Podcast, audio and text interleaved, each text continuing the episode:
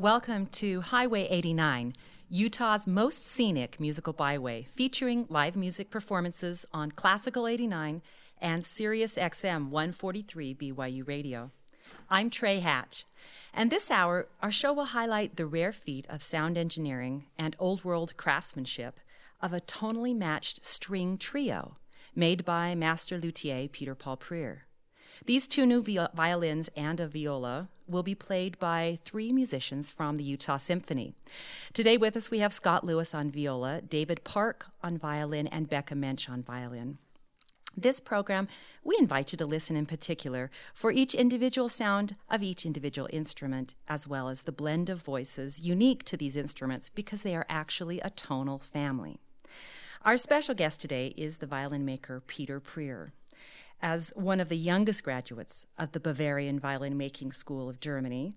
Uh, Peter came over to this country on June 10th, 1960, and uh, he was on the Hanseatic ship with a violin in his hand and eventually settled in Salt Lake City.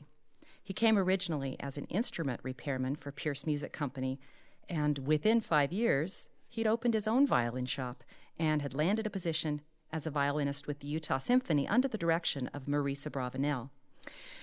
Peter Prier founded the Violin Making School of America in 1972, and we're going to be talking a little bit about this later, but he wanted to share the art of violin making with students here in the United States, and that desire turned into the opening of what is now considered one of the best schools in the world. So, 40 years later, this venerated school is now celebrating its 40th anniversary with nearly 217 graduates worldwide.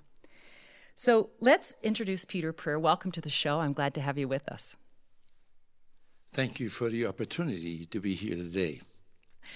We're going to start off the show with an introduction to the sound of the viola and that'll be coming up shortly. Peter, tell us what we're going to be hearing in the viola and what we should listen for in particular to this voice of this tonally matched trio. These are quite uh, big questions you ask, but um, it, it's a violin, violin maker's um, tremendous effort to make instruments sound well and to be combined each other rather than just making an instrument. Everybody can do that. That's not very hard. But to uh, tonally match a quartet or the, the trio, as you said today, is very difficult. The first violin, the second violin, the third vi- vi- violin, of course, the viola, is a very, very Im- in- interest instrument the viola has to be the combi- com- combination between the violin and the cello. And the viola is probably the most difficult to make because of its size, because of its inert qualities of trying to be less productive, less smoothly uh, uh, instrument. And so, because of that, the viola is very difficult to make. So this viola will actually connect the sounds of the other instruments that are correct. coming. Let's very listen correct. to the viola now on its own and allow our listeners to sort of absorb the sound of this particular instrument. We'll be hearing the Largo in D minor, transposed by our uh, player, Scott Lewis, into G minor by Johann Sebastian Bach.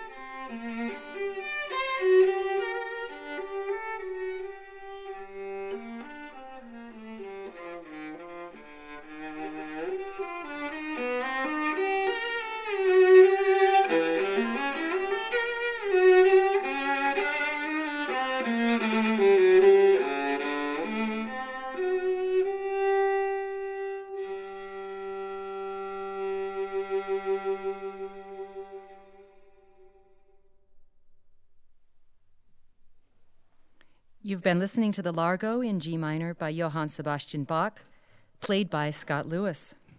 We have in with the studio with us today the maker of the viola that you've just been hearing, Peter Paul Prier. Welcome to the show. Thank you. I neglected to say earlier that some of the instruments made by Mr. Prier uh, are played by famous concert soloists such as Lord Yehudi Menuhin, Joseph Silverstein, soloist and conductor, and soloist uh, Daniel Heifetz, as well as many, many others. So, Peter, we listened carefully to that viola for its warm sound, and we're going to hear it in combination with other instruments in a moment. Uh, tell us a little bit about the violin that we're going to hear next. The violin we will hear. Actually, let me just say one more thing about this viola. Yeah. The sound was beautifully round and full, which is very important it has to be. But what is very inter- interesting is the choosing of this viola. I, rece- I took a modeling of a uh, Gaspar de Salo of 1589. That's how early that instrument was made. And it sounded so well, I thought I need, need to try to make an instrument of this caliber. So even in the process of choosing the model that you're going to make an instrument That's from, uh, you had in mind the design of combining four voices together. That's right. You're right on. It's uh, so. Tell us a little bit about the violin we're going to hear now. Okay, the violin you hear today. It is uh, very important that the violin is matching now what you heard on the viola, and that is quite a challenge. It's not so easy, but it is makeable. It is capable to be done. The instrument is the Guarneri del Gesù of 1732. I took the model of it, and it uh, was very successful. I have made it quite a few times, but as a quartet, that's the first time. So the model chosen for the violin is intentional to match the viola. That's correct. Okay, let's go right to it. Let's hear the Largo from Winter of the Four Seasons, of course, by Antonio Vivaldi, and will be favored by hearing from David Park on the violin.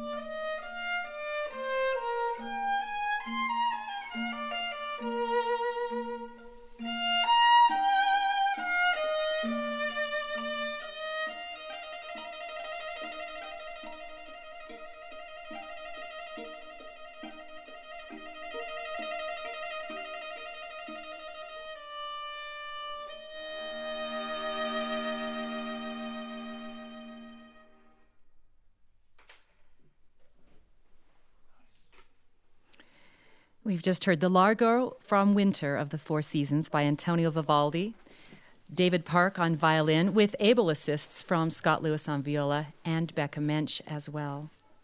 I'm Trey Hatch, and this is Highway 89. The maker of the instruments you just heard is with us today, and I welcome Peter Prier. Nice to have you be here. Thank you. Uh, I want to let our listeners know that in addition to being a fascinating uh, guest and learning more about the actual process of making instruments, I am also honored because you're my dad. And so I get to oh, nice. I get to enjoy to, uh, um, asking you some questions.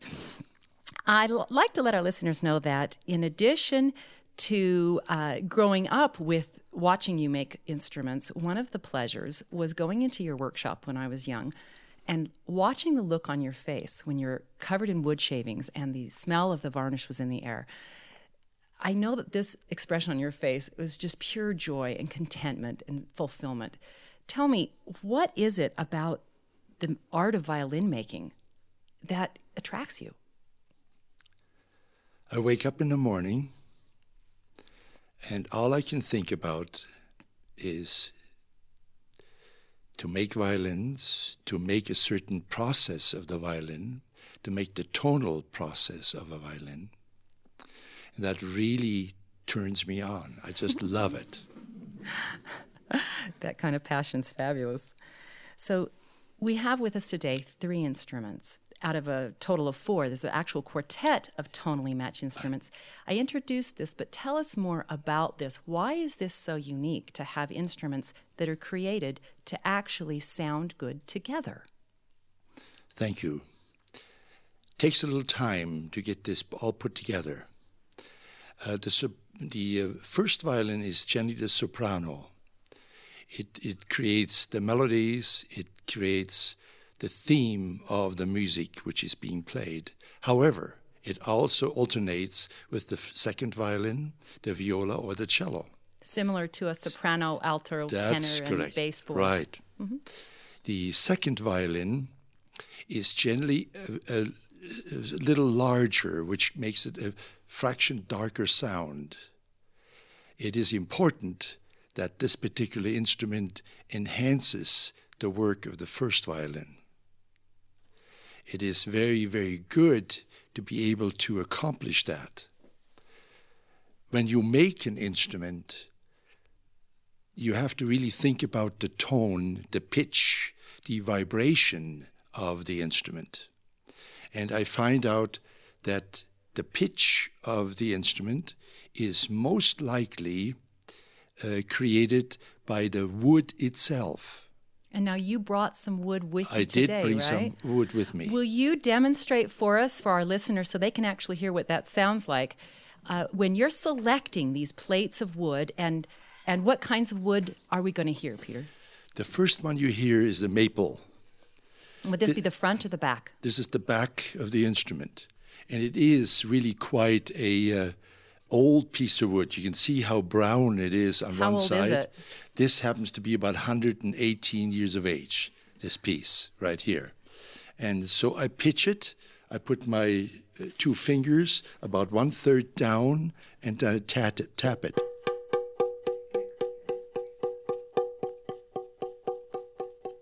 And so what we're hearing is a thump, thump, thump to most ears. And what are you hearing? Well, good. I'm glad you asked this. I'm hearing this sustaining note. It's not a thump thump.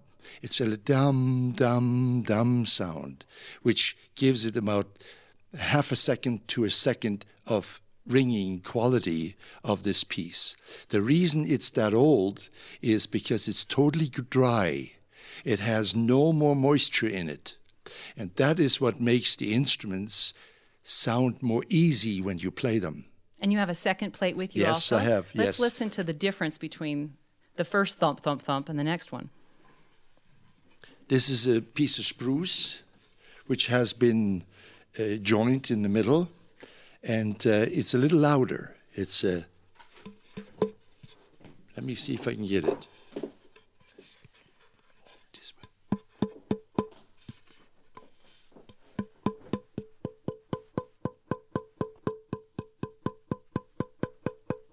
And what are you hearing there? What I'm hearing is that it's slightly darker, slightly lower in pitch, and it is um, more vibrant. And so this piece of wood that you're holding right now would be the back. The top. The top. That's the top. The top. This is the top. Then it re- receives F holes and receives a bass bar. And where does this wood come from? This very good. I'm glad you asked this. These pieces of wood came from northern Italy, from the southern Alps, and uh, they're So you can't just use any old no, but well you can, but then rescue you barn wood. but you don't have the the same um, quality of sound. Uh, you there are people make instruments, but to make them so they come out four wonderful or three wonderful instruments, that's a challenge, and that has to be better than that. So most makers make an instrument to be sold by itself as a standalone instrument. That's right. And the three we're hearing today, you actually changed uh, the models and selected the models and then changed the actual specifications That's correct. to tonally match each That's other. That's right. For instance, the, the second violin is a Stradivari model of 1726. And uh, that is a little broader, little bit broader in, in sound, and makes it slight darker in sound. So that against this, towards the first violin, the quality of sounds. I find that uh, the the instrument um, modeling is often also in, adherent to the uh, density of the spruce and the density of the the, the maple. So the the kind of wood, the age of the Oh, yeah. wood, the Very pitch much. of the wood, the modeling. Tell me a little bit about what you did then when you started making this instrument, uh, one at a time. What did you do to them to tonally match them? Okay, the the first violin happened to be the sec- the the second violin I made. So the first violin that you cre- crafted. crafted for that is our second violin is the second violin. And uh, what I did on this one is very simply uh, trying to get the pitch of each plate more according to what it should be. Uh, what is the, the pitch of this uh, the second vi- violin? Pitch of the top and the back is the back is a little higher. It's more for strength purposes and uh, it is a little higher. It's an F F sharp. The top of the instrument is an E. So a violin isn't just a violin as a violin. They Oh, don't no. all sound alike. They all will sound very different. Yeah, they have to uh, sound differently because there are some weaknesses within each instrument. It's called the wolf note. And that wolf note has to be, I have to hide it. So it is not visible. And so a wolf note is something that that a player doesn't want to produce. over you- you exaggeration it. over exaggeration of the F or C note or the E A note on the viola and on the and the violins is C mo- note and on the cello it's F note and I like to hide those that they don't show up on the finished instrument So do you hear in your head while you're producing them how you want it to result? Can you hear that tonal sound? I can't but I can come mighty close after making so many instruments, I come mighty close to come very close to where I want to be and where it should be. So I understand this isn't the first time you've actually created instruments to tonally match each other as That's a family. correct. Yes, You've done this before. yes, I have. And today we have with us two of your violins, the first and the second violin, which would be the soprano and the alto, Yes. and a viola, which gives us our tenor or our bass. Let's uh, also mention that you have a cello as part of this quartet Yes, that will be featured in upcoming concerts. yes, that's correct. So, uh, Peter, let's get into some more music. And uh, the next number we're going to hear allows us to hear the blend of the voices of the violin and the viola together. We're going to be listening to the Passacaglia by F- George Frederick Handel, arranged for violin and viola by Johan Halvorsen. Our violinist is David Park. Our violist is Scott Lewis.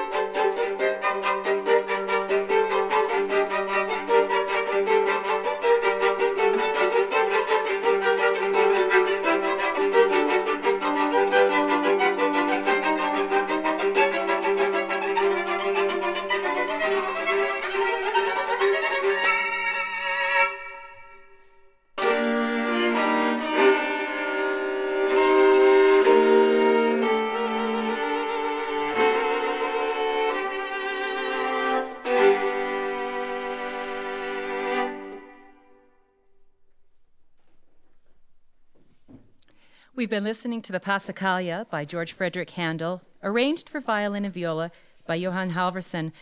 David Park is our violinist, and Scott Lewis is on viola. We're back with the maker of the instruments we've been listening to, Peter Prier, And I wanted to ask you further, Peter, about the actual process of making instruments. Since many of our listeners don't have the opportunity to watch you in your workshop, as I did, because you are my dad, I want to share with them a little bit about that process. Tell us how many hours does it take to make a violin? To make a good violin, pitched the proper way. Do you make any other kind other than good ones? I, I can't. I stepped on one of them one time. and so that was the end of that. But fact is, it takes about 200 to 220 hours to make a violin or viola. It takes about 400 hours to make a cello because it's seven times the size of the violin. That sounds like it's a lot of physical exertion, It's- oh, actually, oh yes, to just yes, carve lots of out- muscle, lots of muscle used. But you were telling me earlier, and I was surprised to hear this. The actual weight of a fully finished violin is is how much? It's approximately one pound and approximately 60 grams. Just It's just a violin. And because now we have uh, vio- uh, chin rests, we have now ebony pegs, and all these things from the Baroque time have increased the weight. But in general, this is pretty light compared to the light. size of this. This It is. actually, it's a wooden box. It's light. Yes, it is. Now, the piece I just heard amazed me how well the two instruments sounded together. Because the viola is supposed to be something else than the violin, and they sounded well together, which I'm very, very pleased because it is the pitching of the plates and, of course, the performers who played these instruments made these two instruments sound as well as they did. Have you ever been working on one of these hundred-year-old pieces of wood and made a mistake? Yes, I have. What happens in that instance? What well, can you do? you, you have two choices. Either you, you repair that, which can be done, or you just throw it away and use it for firewood. Start over. Start over again. And and are these pieces pieces of wood expensive? very impo- important. Teresa, they're very, very important. The, two pieces I uh, plucked, the, the one is about $600 and the other piece is $200. So in a They're previous expensive. segment, we heard you actually tapping these pieces tapping of it, woods yes. to hear Yeah. the pitch that they made. Yes, So where so much more goes into the selection of the wood and the modeling Yes. Mm-hmm. and the actual craftsmanship of these instruments so that they do blend like we just heard. yes. mhm. What possibly got a hold of you that you wanted to do this not just once but a second time? What made you want to make tonally matched Well, it's a challenge. It is something very, very important to me personally to find two the pieces of wood which will make the first violin, the second violin, the viola, and the cello. Because all four instruments are different models, they're entirely different qualities of work which I have to apply on the instruments. And on top of that, then comes the varnish, then comes the setup. The setup is the toughest of them all. Setup means that that the uh, uh, the person who plays the instrument feels comfortable. So that would include what? The bridge and the strings? and- Strings, that's right. Bridge strings, tonal adjustments, the fingerboard extension, all these things. So when the fingers go down, that it will be in top shape. Did you intend for this uh, quartet of instruments, and today we're hearing three of them, to be uh, kept together? Yes, I did. Yes, I did. So are they with one owner now? They are with one owner. Um it was commissioned by Douglas Meredith and uh, his family. They have eight children, and they wanted to have two violins, a viola, and a cello. So, regardless of who plays on them, when the repertoire is played by these four instruments, it will sound blended together. Is, I would hope so. Is, is that the goal of creating a, Th- a tonally matched quartet? That's the goal.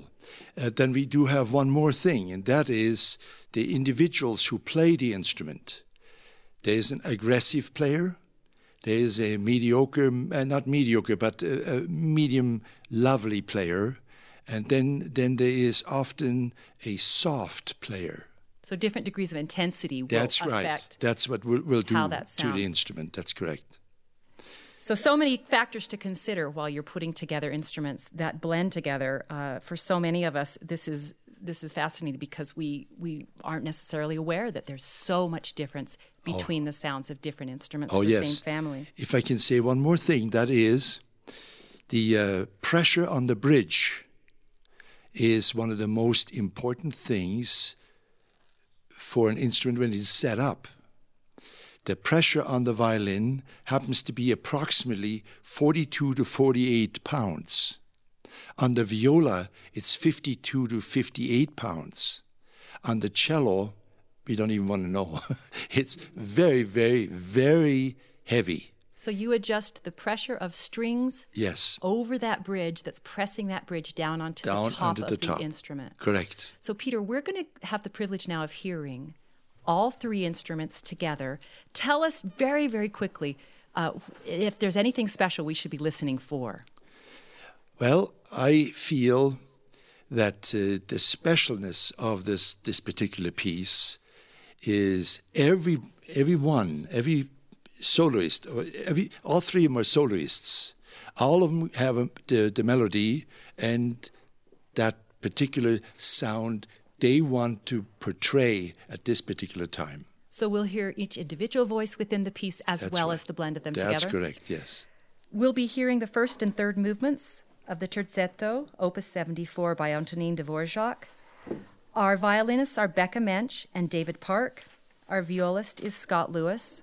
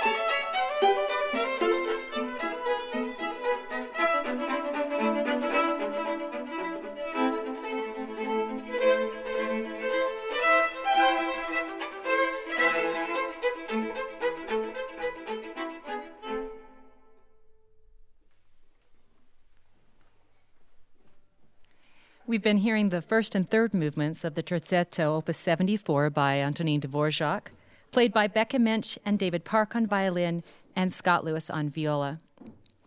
This performance also marks the 40th anniversary of the Violin Making School of America, and we've been lucky enough to have the school's founder, master luthier, Peter Prier, with us in the studio today.